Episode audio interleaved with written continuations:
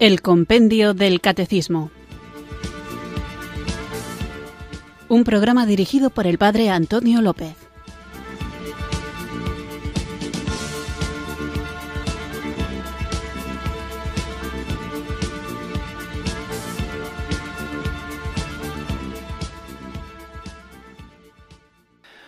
Muy buenas tardes, queridos oyentes de Radio María. Recibido un cariñoso saludo desde Irurzun, en Navarra, quienes sintonizáis una tarde más esta radio que cambia vidas, esta emisora de la Virgen, Radio María, para acudir a la cita diaria con la formación católica en la que vamos creciendo, guiados por el libro que da título al programa y hace de guion que es el libro El Compendio del Catecismo, donde vamos conociendo la doctrina cristiana.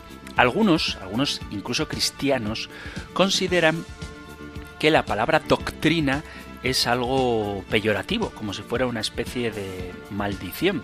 Algunos piensan que hay que evitar la doctrina porque causa división y de lo que se trata es de que estemos unidos en el amor. Y aunque es verdad que a veces la doctrina puede causar división, cuando esa división se debe al desacuerdo sobre las enseñanzas de la Iglesia, de la tradición y de la escritura, entonces la división no es necesariamente algo malo, sino que es algo que ya está advertido por el mismo apóstol Pablo cuando le dice en la segunda carta a Timoteo, vendrá un tiempo cuando no sufrirán la sana doctrina, sino que teniendo comezón en el oír, se amontonarán maestros conforme a sus propias concupiscencias.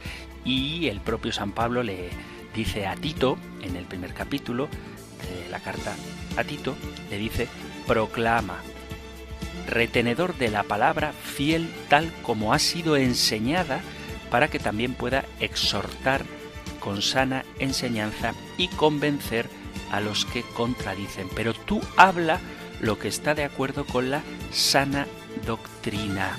Nosotros nos basamos en las doctrinas, en las enseñanzas sobre la divinidad de Cristo, sobre su sacrificio en la cruz, sobre su resurrección, sobre la salvación. Y todo esto es absolutamente necesario, esencial y no negociable.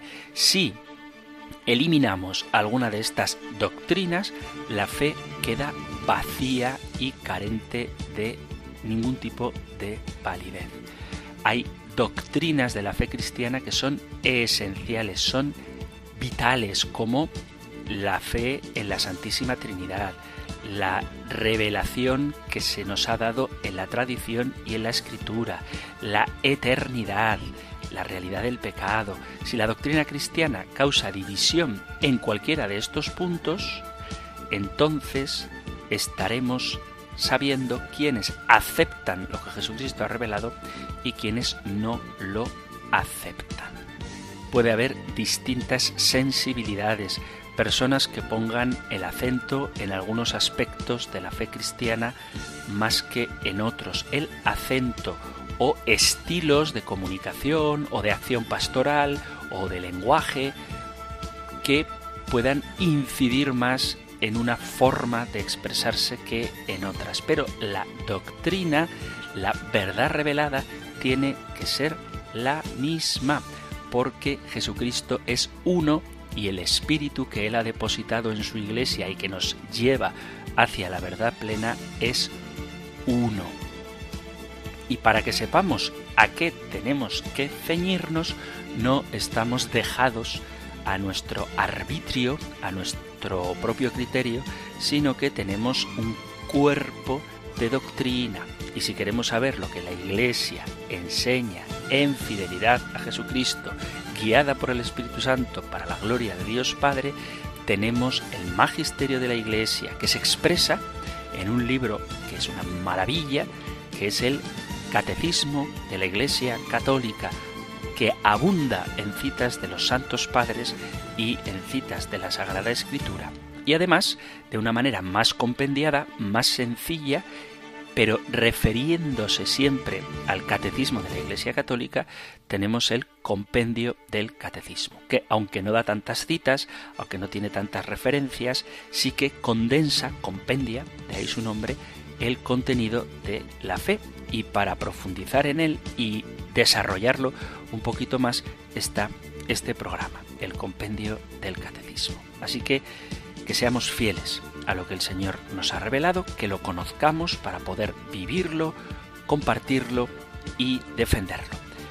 Quien nos ayuda en esta tarea es la tercera persona de la Santísima Trinidad, el Espíritu Santo, a quien ahora, llenos de fe, invocamos.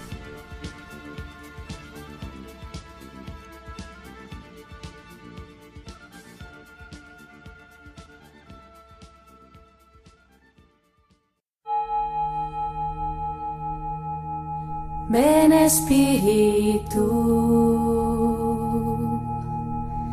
ven Espíritu,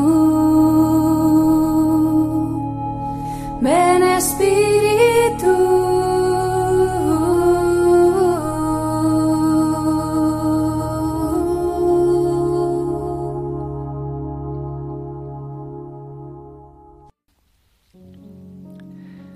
Ven Espíritu Santo y enséñame a seguir tus impulsos de amor. Enséñame a intentar cada día reaccionar mejor. Tú conoces mi debilidad y sabes cuánto me cuesta cambiar mi forma de vivir. Sabes cómo me arrastra muchas veces el egoísmo, el orgullo, la comodidad o la tristeza.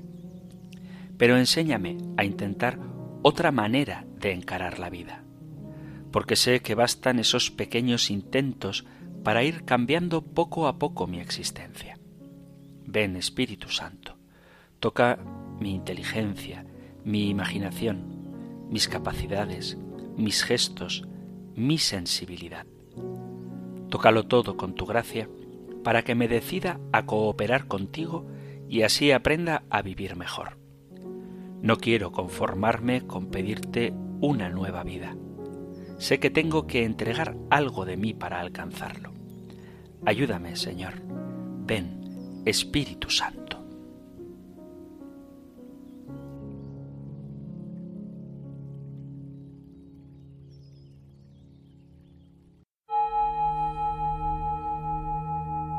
Ven Espíritu,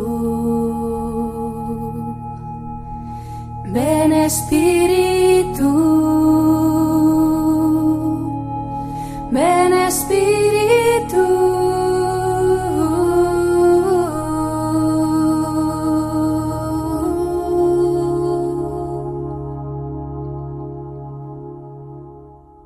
Acompañados, guiados por el Espíritu Santo, vamos allá con nuestro nuevo programa.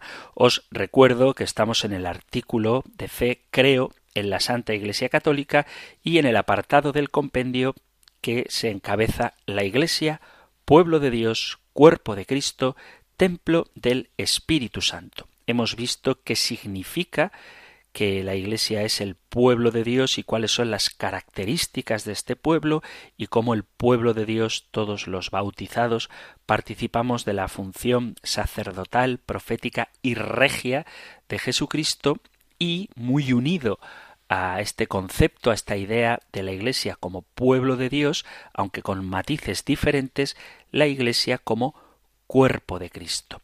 Después de ver que la cabeza de este cuerpo es la Iglesia y muy unido a este pensamiento, a esta idea de la Iglesia como cabeza del cuerpo, veíamos que la Iglesia es también esposa de Cristo y la relación de fidelidad que Dios establece con su pueblo y cómo luego esta idea se va transfigurando, se va cambiando, va transformándose hasta la idea de la Iglesia como esposa de Jesucristo, que es cabeza. Y recordaba el compendio del catecismo y hacíamos una pequeña exégesis del capítulo quinto de la carta a los Efesios, donde dice que lo mismo que Cristo se entrega por la Iglesia para purificarla con su sangre y santificarla, de esa misma manera el esposo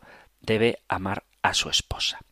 Y terminábamos en el último programa, dedicado a las preguntas del compendio del catecismo, con la 159, porque la Iglesia es llamada templo del Espíritu Santo y cita el compendio a San Agustín diciendo que lo mismo que nuestro espíritu, es decir, nuestra alma, es para nuestros miembros, eso mismo es el Espíritu Santo para los miembros de Cristo, para el cuerpo de Cristo que es la Iglesia. Veíamos que todo lo que realiza el alma en el cuerpo lo hace el Espíritu Santo en el cuerpo de Cristo que es la Iglesia. Ahora continuamos reflexionando sobre la Iglesia, con una pregunta que me parece muy bonita y que podéis encontrar en el Catecismo Mayor. Siempre el compendio del Catecismo nos remite al Catecismo Mayor y lo encontráis, digo, en los puntos 799 al 801.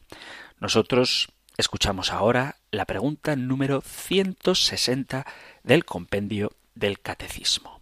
Número 160. ¿Qué son los carismas?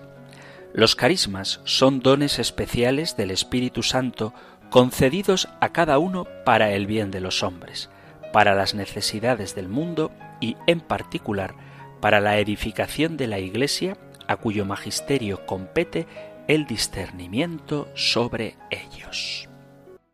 Pues esta es la pregunta que nos plantea hoy el compendio del catecismo, ¿qué son los carismas? La palabra carisma aparece muchas veces en el Nuevo Testamento para referirse a la obra del Espíritu Santo en la vida de un creyente. La palabra carisma se utiliza cada vez que leemos sobre los dones del Espíritu Santo.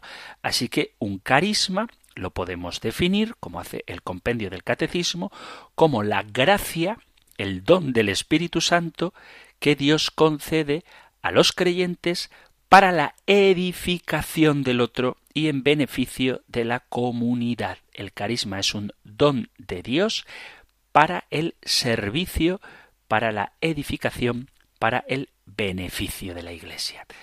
La mejor definición que podemos dar es esta. Cualquier creyente puede recibir este don espiritual. No está reservado para personas que se dedican, por así decirlo, a tiempo completo a la Iglesia, ni para cristianos super especiales, sino que los carismas se dan a cada uno, no a algunos, no tampoco a la mayoría, sino a todos. Los carismas no son exigibles para la salvación personal en el sentido de que no es más santo el que tenga mayores carismas.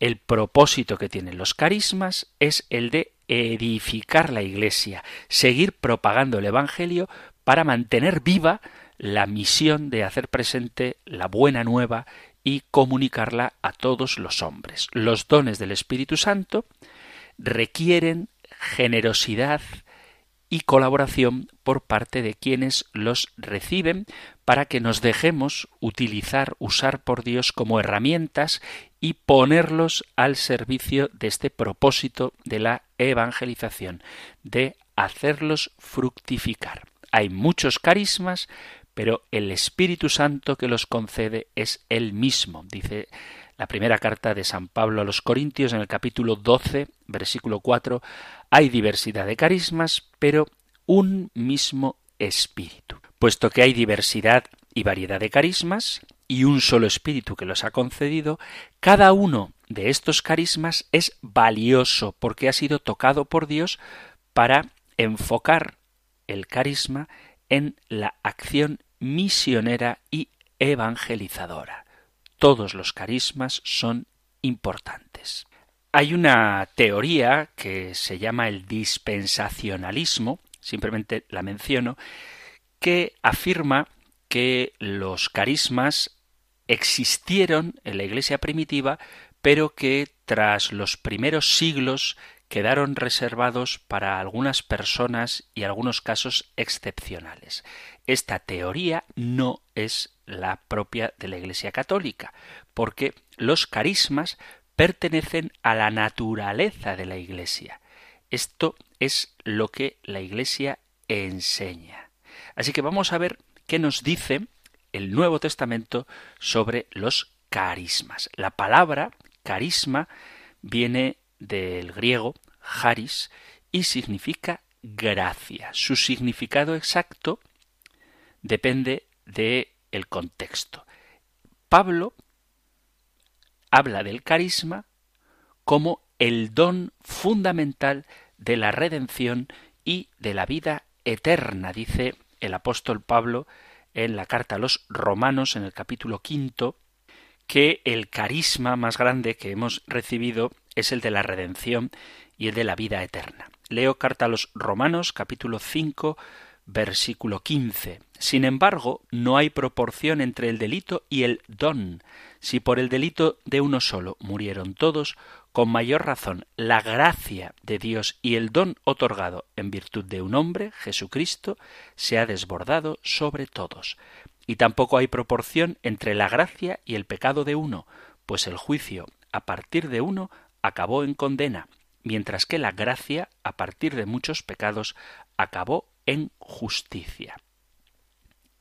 Este es el significado que da San Pablo a la palabra gracia, charis, carisma. Y también puede ser los dones particulares que Dios ha concedido al pueblo de Israel. En la misma carta a los romanos, en el capítulo 11, dice San Pablo, Romanos 11, versículo 29, dice pues los dones y la llamada de Dios son irrevocables. En efecto, así como vosotros en otro tiempo desobedecisteis a Dios, pero ahora habéis obtenido misericordia por la desobediencia de ellos, así también estos han desobedecido ahora con ocasión de la misericordia que se os ha otorgado a vosotros, para que también ellos alcancen ahora misericordia. Esto es lo que dice San Pablo cuando habla de el don, de la gracia cuando habla de el carisma así en singular. Pero cuando habla de carisma en plural, se refiere principalmente a los dones que Dios da dentro del cuerpo de Cristo, que es la Iglesia, dentro de la comunidad. Vamos a coger la primera carta de Pedro, primera carta de Pedro, capítulo cuarto, versículo diez, donde el apóstol divide los carismas en dos grupos. Primera carta de Pedro, capítulo cuarto, versículo diez, dice así que cada cual ponga al servicio de los demás la gracia que ha recibido como buenos administradores de las diversas gracias de Dios. Si alguno habla, sean palabras de Dios. Si alguno presta un servicio, hágalo en virtud del poder recibido de Dios, para que Dios sea glorificado en todo por Jesucristo, a quien corresponden la gloria y el poder por los siglos de los siglos. Amén. Entonces divide los dones, los carismas, San Pedro en dos grupos, los dones de palabra y los dones de servicio.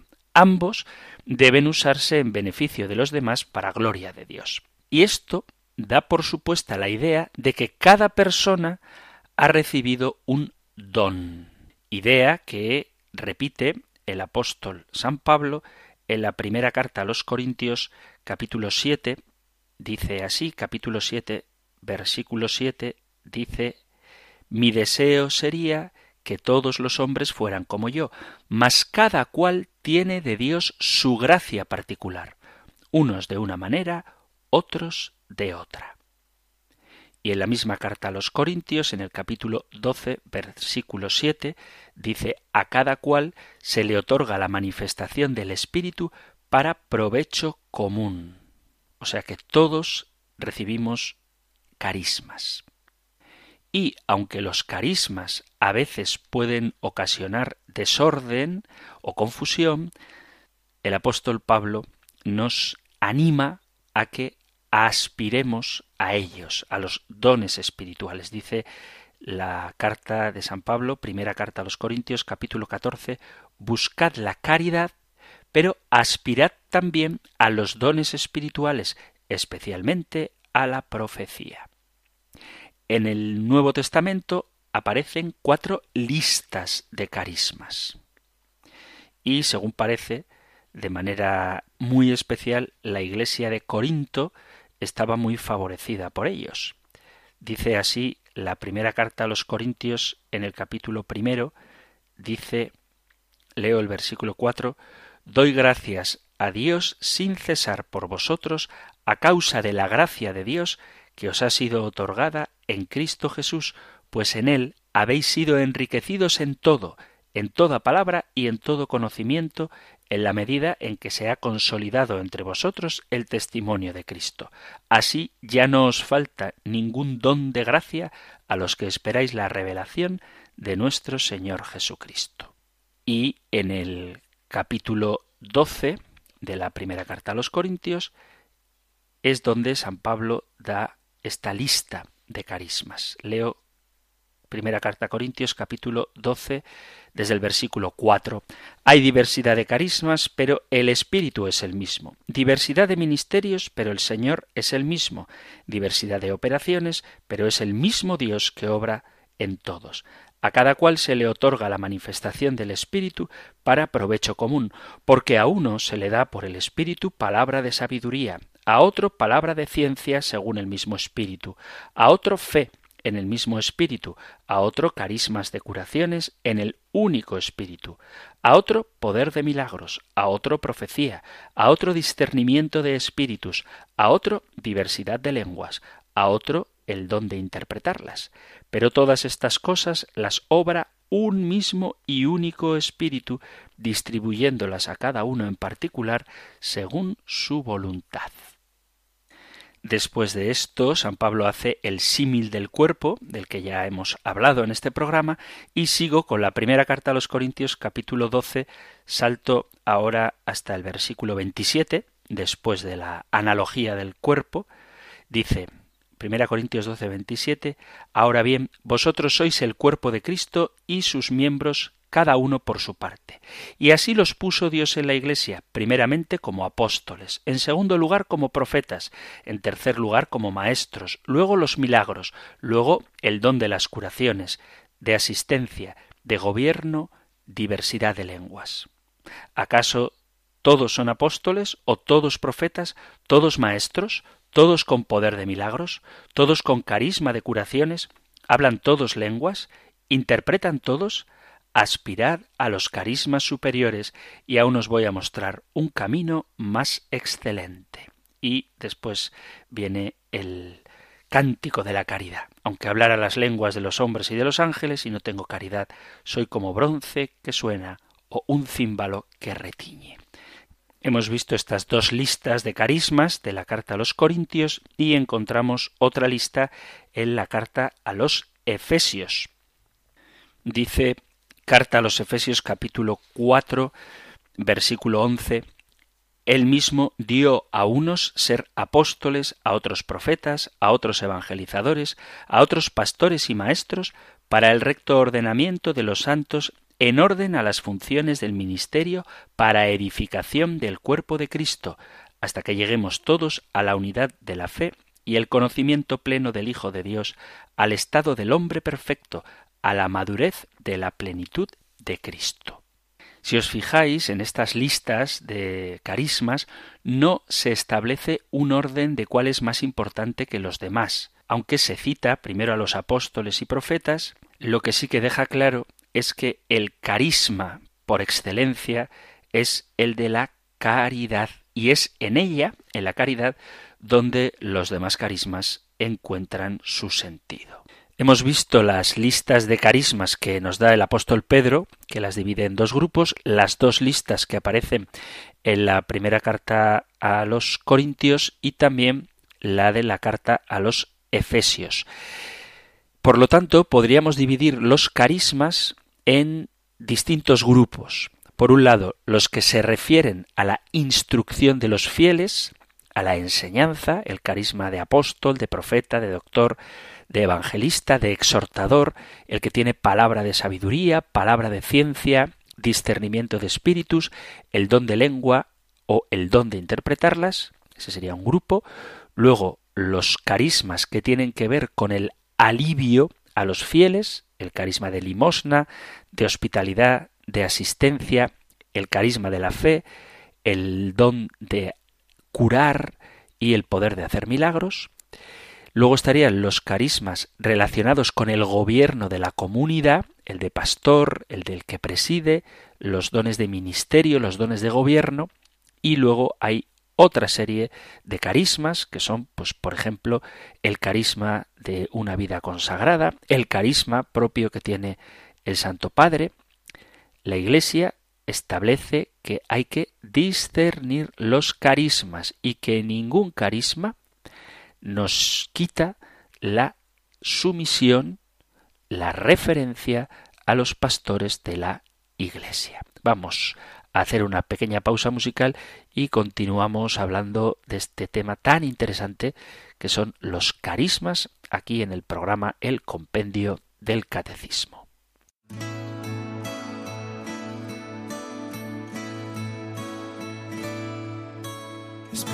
Santo, con tus dones llena mi existir. Son siete tus dones y los necesito junto a mí. Espíritu Santo, enciende el fuego de todo tu amor. Quiero poder sentirte fuerte aquí en mi corazón. Dame entendimiento para comprender lo que Dios en mi vida quiere hacer nacer. Dame fortaleza para superar problemas que en mi vida nunca han de faltar. Dame tu consejo para discernir lo que debo callar, lo que debo decir. Dame la piedad de hacer tu voluntad y como Jesús actuar.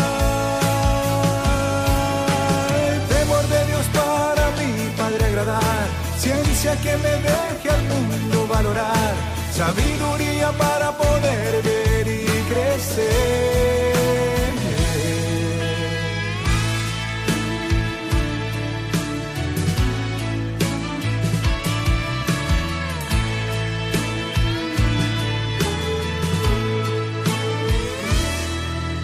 Espíritu Santo habita aquí en mi corazón. Ilumina toda mi razón. Espíritu Santo, ven y lléname con tu poder. Día con día tus dones en mí puedan crecer. Dame entendimiento para comprender lo que Dios en mi vida quiere hacer nacer. Dame fortaleza para superar problemas que en mi vida nunca han de faltar. Dame tu consejo para discernir lo que debo callar, lo que debo decir. Dame la piedad de hacer tu voluntad y como Jesús actuar.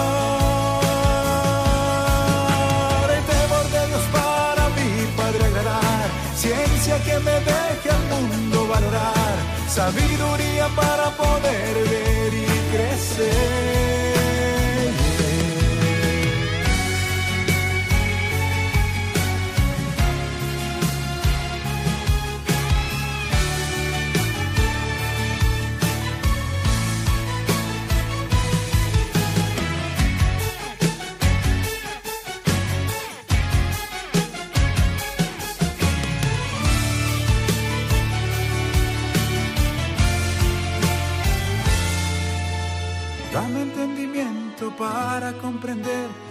Dios en mi vida quiere hacer nacer.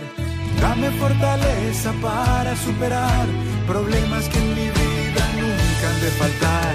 Dame tu consejo para discernir lo que debo callar, lo que debo decir. Dame la piedad de hacer tu voluntad y como Jesús actuar. El temor de Dios para mí, Padre agradar, Ciencia que me deje al mundo valorar, sabiduría para poder ver a través de ti.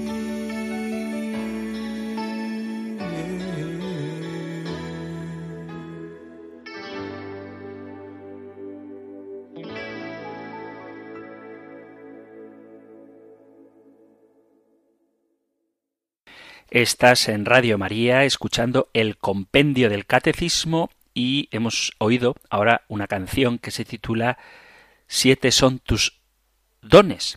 Y la pregunta de la que estamos hablando hoy es ¿qué son los carismas? Hemos visto lo que la palabra de Dios, lo que la Biblia nos dice sobre los carismas, en concreto San Pedro y San Pablo nos hablan de una lista de carismas que son dones que Dios da para la edificación de su cuerpo, que es la Iglesia, dones concedidos a cada uno para el bien de los hombres, para las necesidades del mundo y en particular para la edificación de la Iglesia, a cuyo magisterio compete el discernimiento de ellos. Antes de continuar hablando precisamente de cómo discernir estos carismas, que me parece que es una pregunta interesante que debemos hacernos, vamos a ver un poco, muy por encima, cuál es la diferencia entre los dones y carismas, porque a veces parece que se identifica una cosa con la otra y no es exactamente lo mismo. Los dones del Espíritu Santo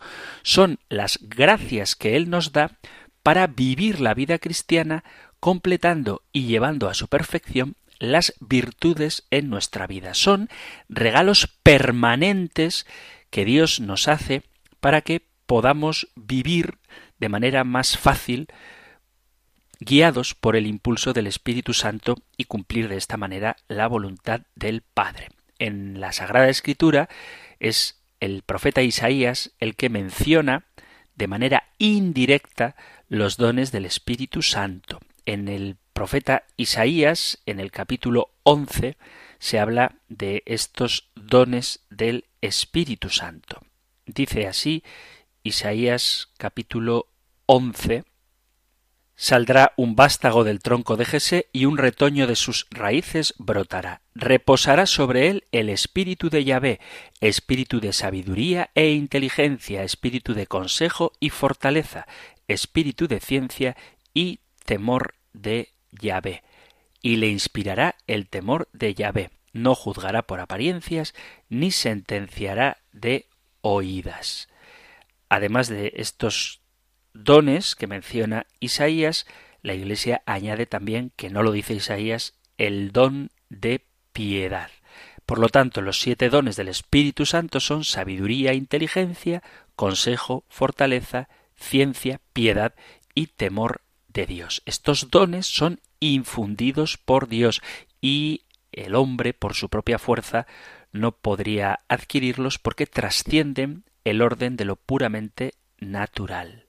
Estos dones todos los poseemos en algún grado cuando vivimos en estado de gracia. Los carismas, sin embargo, son diferentes en el sentido de que son herramientas que podemos usar para bien o para mal o incluso prescindir de ellas. Aunque las recibamos podemos vivirlas mal, ya que Dios nos crea libres, los carismas podemos usarlos bien o mal. Son de origen sobrenatural, los da Dios a determinadas personas, unos a uno y otros a otros, pero son también un don del Espíritu Santo para edificar la Iglesia, para la misión, y por lo tanto no se puede, no se debe hacer de ellos un uso egoísta o personal no son condición de santidad.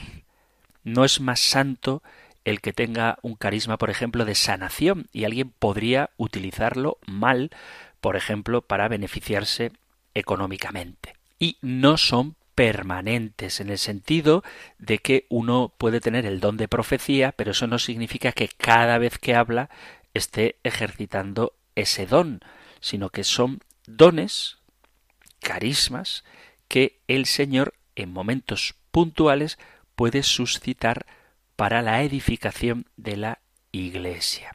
Es decir, que hay una diferencia entre los dones del Espíritu Santo y los carismas. Son cosas diferentes. Entonces, hemos visto que el carisma es un don, una gracia extraordinaria que Dios da a determinadas personas para el bien de la Iglesia y para reavivar la fe y mover a la conversión. Los carismas, y esto creo que hay que insistir en ello, aunque ya lo he dicho, lo vuelvo a repetir, no dependen ni del mérito ni de la santidad de la persona que los recibe, sino que son un regalo de Dios que Él gratuitamente, según su voluntad, dispensa a quien quiere y porque Él quiere. Son muchos, muy variados, y no son necesarios para la santidad. Cualquier carisma que sea, profecía, sanación, o el don de milagros es inferior a la gracia que el Señor nos ha dado y que esa sí que es necesaria para la santidad. Todos son obra del Espíritu Santo, pero el hecho de que uno pueda sanar enfermedades no significa que sea santo, sino simplemente, lo de simplemente con comillas, que Dios se sirve de él para manifestar su poder sobre la enfermedad.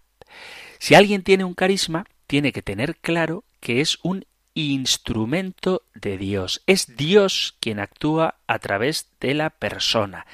Y por lo tanto hay que evitar cualquier tipo de arrogancia o culto a la personalidad de quien ejerce los carismas. Existen los carismas en la Iglesia todavía hoy y hay que valorarlos y aceptarlos, aunque no son objeto de fe. Si hay un sacerdote, una religiosa, un laico, cualquier persona que tenga el don de sanación, digo el de sanación porque es quizá el más claro y el más espectacular, bueno, pues tú puedes no creerlo y no por eso estás fuera de la fe, pero hay que hacer caso a San Pablo cuando nos dice no apaguéis el espíritu, no rechacéis la profecía, examinadlo todo y quedaos con lo bueno. Primera carta a los tesalonicenses capítulo 5. Los carismas no son para uso privado, no son para uso personal, son un don de Dios para la edificación de la Iglesia. Y lo mismo que Dios puede dar un don, un carisma, lo puede quitar. El carisma no es propiedad de la persona sino que es siempre un don de Dios. Y podemos preguntarnos cómo distinguir el verdadero carisma de el que no es verdadero. Bueno, pues esto no es tan difícil si discernimos bien el instrumento, la persona que lo tiene y su modo de vivir.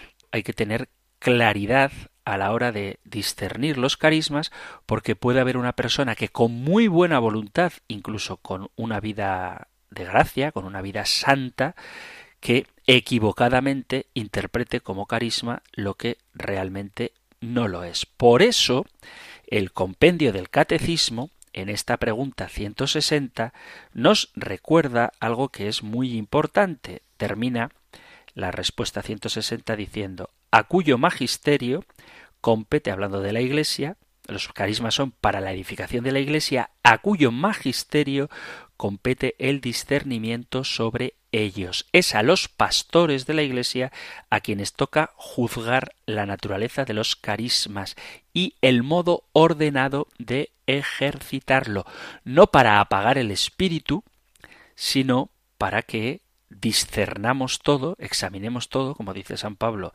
a los tesalonicenses, y nos quedemos con lo bueno. Por eso, una forma de discernir si un carisma está bien llevado o no, es que se someta, es que obedezca al magisterio de la Iglesia. Si tú tienes el carisma de predicación y tu obispo te dice que no prediques y dejas de predicar, entonces ese carisma seguro que es fruto del Espíritu Santo. Si tú tienes el carisma de predicación y tu obispo te dice que no prediques y tú sigues predicando, puedes estar seguro de que esa no es la obra que el Espíritu Santo quiere para ti.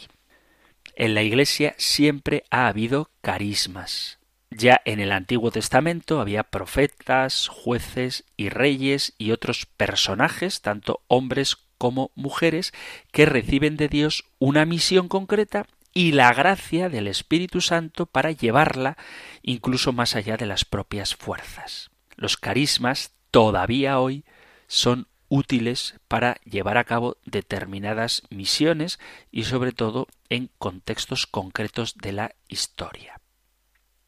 Por eso es importante conocerlos, discernirlos y no rechazarlos, pues Dios se puede comunicar por medio de estos carismas y no es conveniente, no es oportuno, no es prudente rechazar lo que a través de estos carismas el Señor nos quiere decir. Pero tampoco podemos basar nuestra vida cristiana en revelaciones privadas. Y vuelvo al magisterio. Si hay una persona que parece tocada por un carisma muy concreto y que parece como muy atractiva su forma de vida o muy entusiasmante su predicación, eso está muy bien siempre y cuando se haga a la luz del magisterio, bajo la guía, bajo la obediencia a la Iglesia. Y además, como decía, los carismas no suelen ser perpetuos. Normalmente aparecen para una misión concreta y cuando esa misión ha llegado a su culmen, se ha cumplido, puede ser que el carisma desaparezca. Tenemos que estar abiertos a recibir estos carismas, incluso podemos desearlos, pero eso no significa que podamos merecerlos, que podamos obtenerlos porque hagamos méritos para ello. Los carismas no se adquieren ni con la oración, ni con el ayuno, ni con la penitencia, ni con nada de lo que hagamos, porque son un don extraordinario y gratuito que nos da Dios.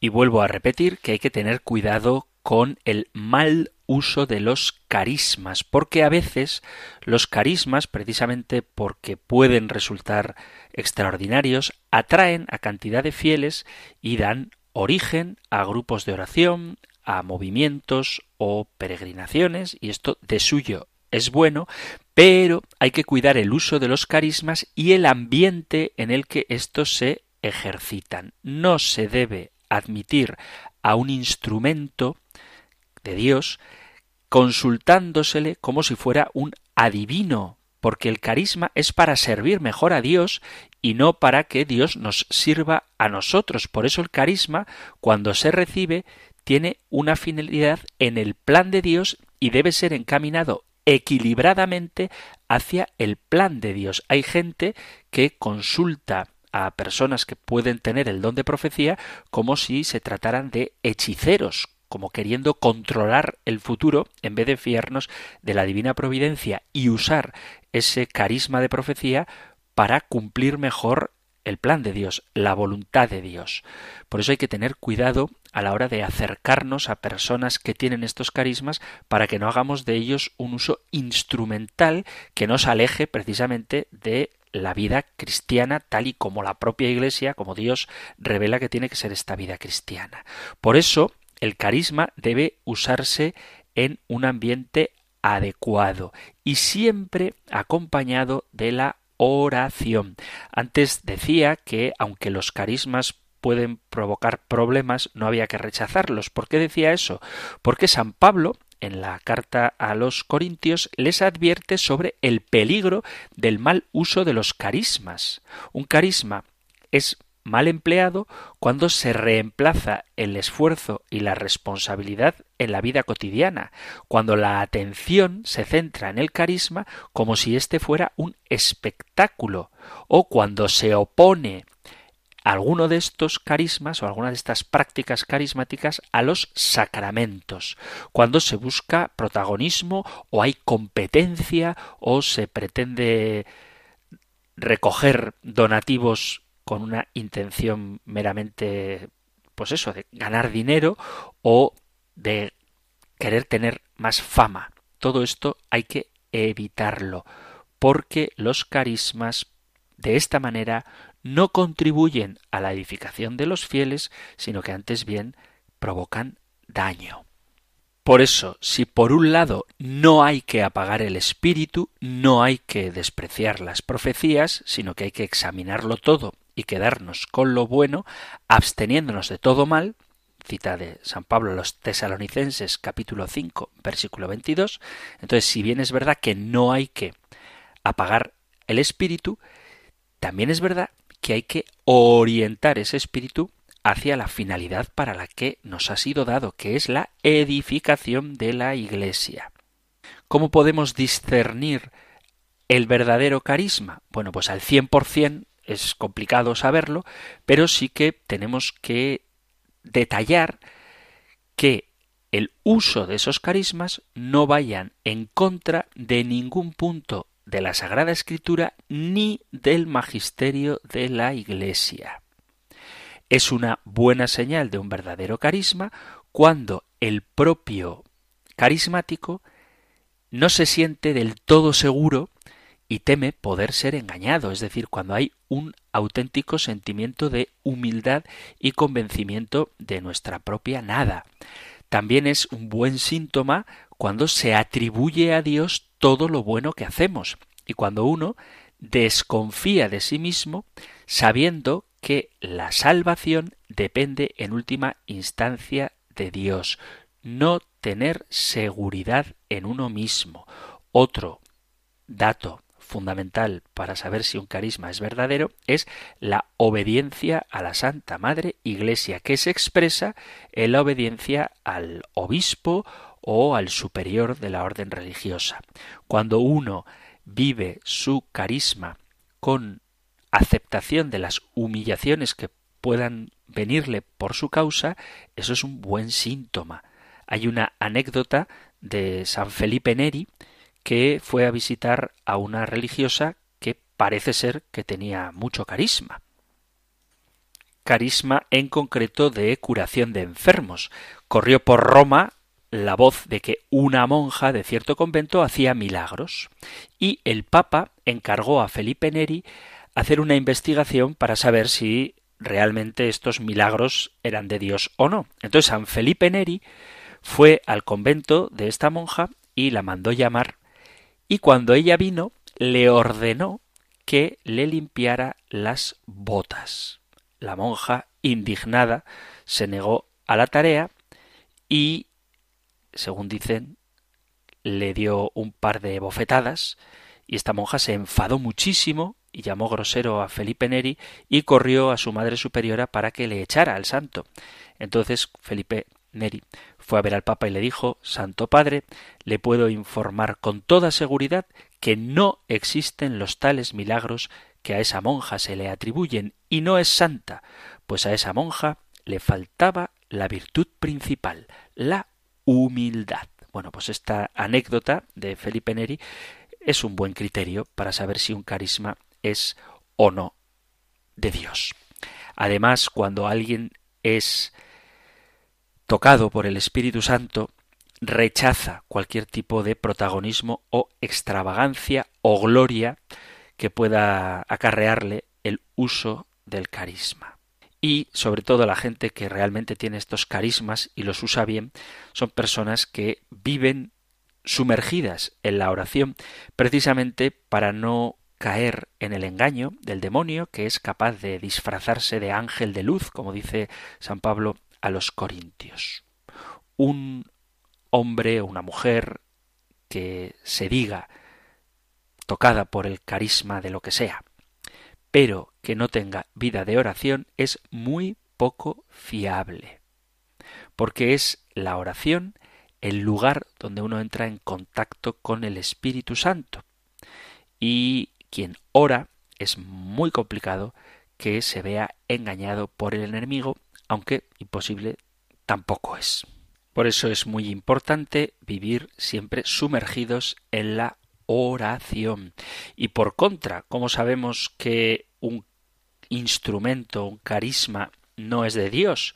Pues cuando la sensación que uno recibe es de tristeza, desaliento, ansiedad, confusión o inquietud, pues ojo, no confundir el deseo de conversión o el arrepentimiento por el pecado con la tristeza. Una cosa es la tristeza, el desaliento y la ansiedad, y otra cosa es que uno sienta que ha cambiado su forma de entender las cosas y ahora le duela el vivir alejado de Dios. Pero si un mensaje profético o una persona carismática te genera inquietud o confusión, pues probablemente eso no es de Dios. Si te inclina a la maldad, al orgullo, a rechazar a tu prójimo, eso no es de Dios.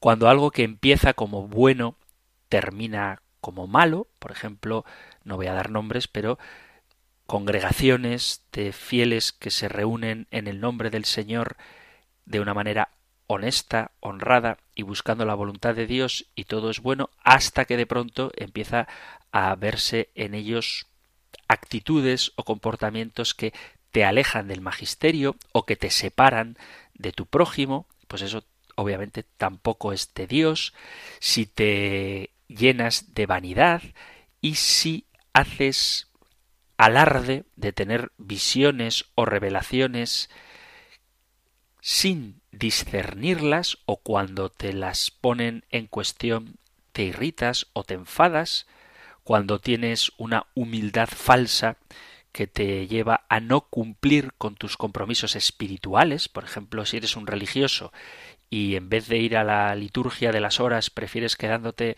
en tus arrobamientos extáticos, pues eso da por hecho que no es de Dios, o si por creer que tienes el don de profecía ya te niegas a fregar los platos, ese don de Dios lo estás viviendo mal.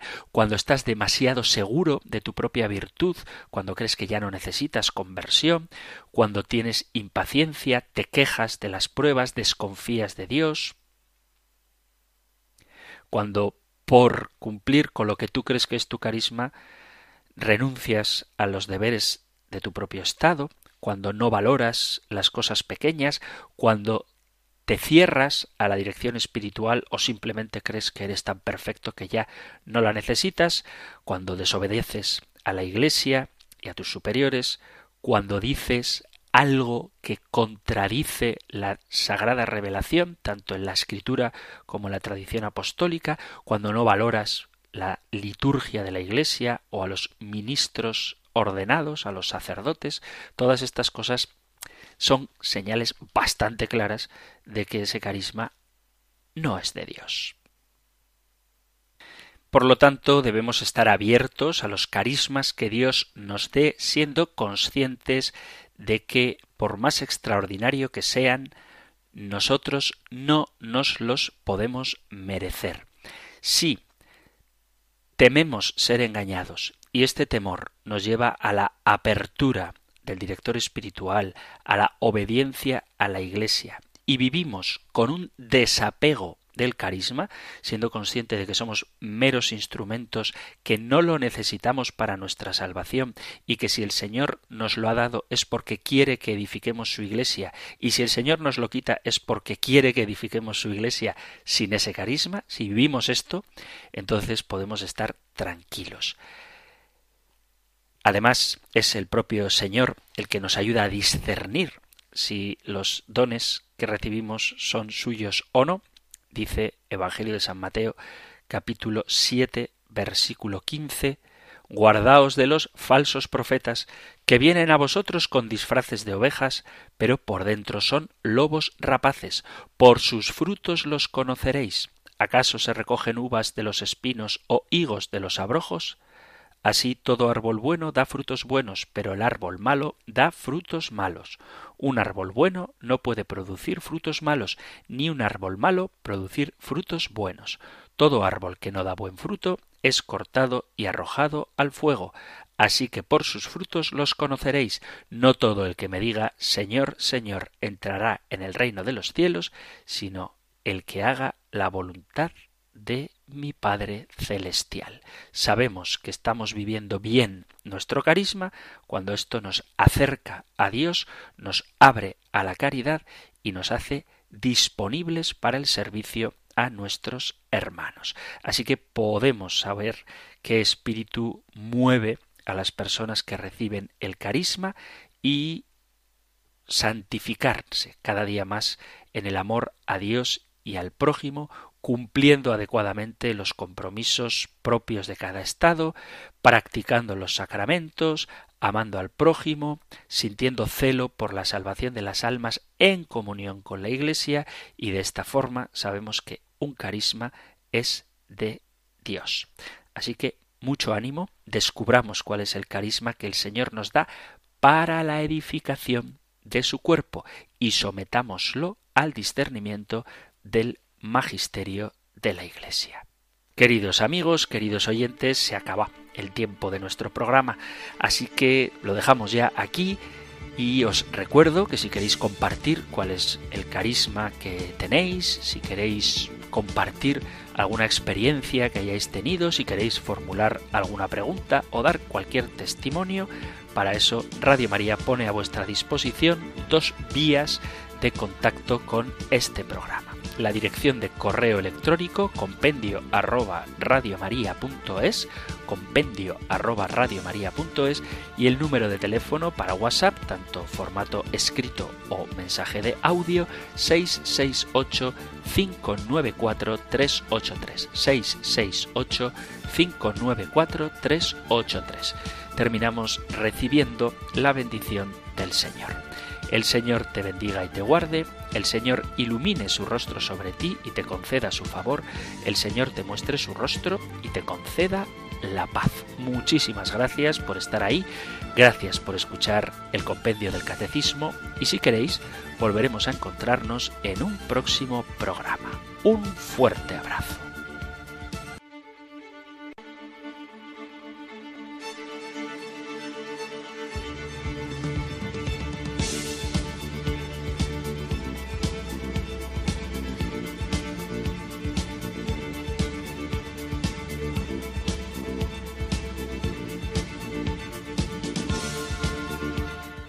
El Compendio del Catecismo. Un programa dirigido por el Padre Antonio López.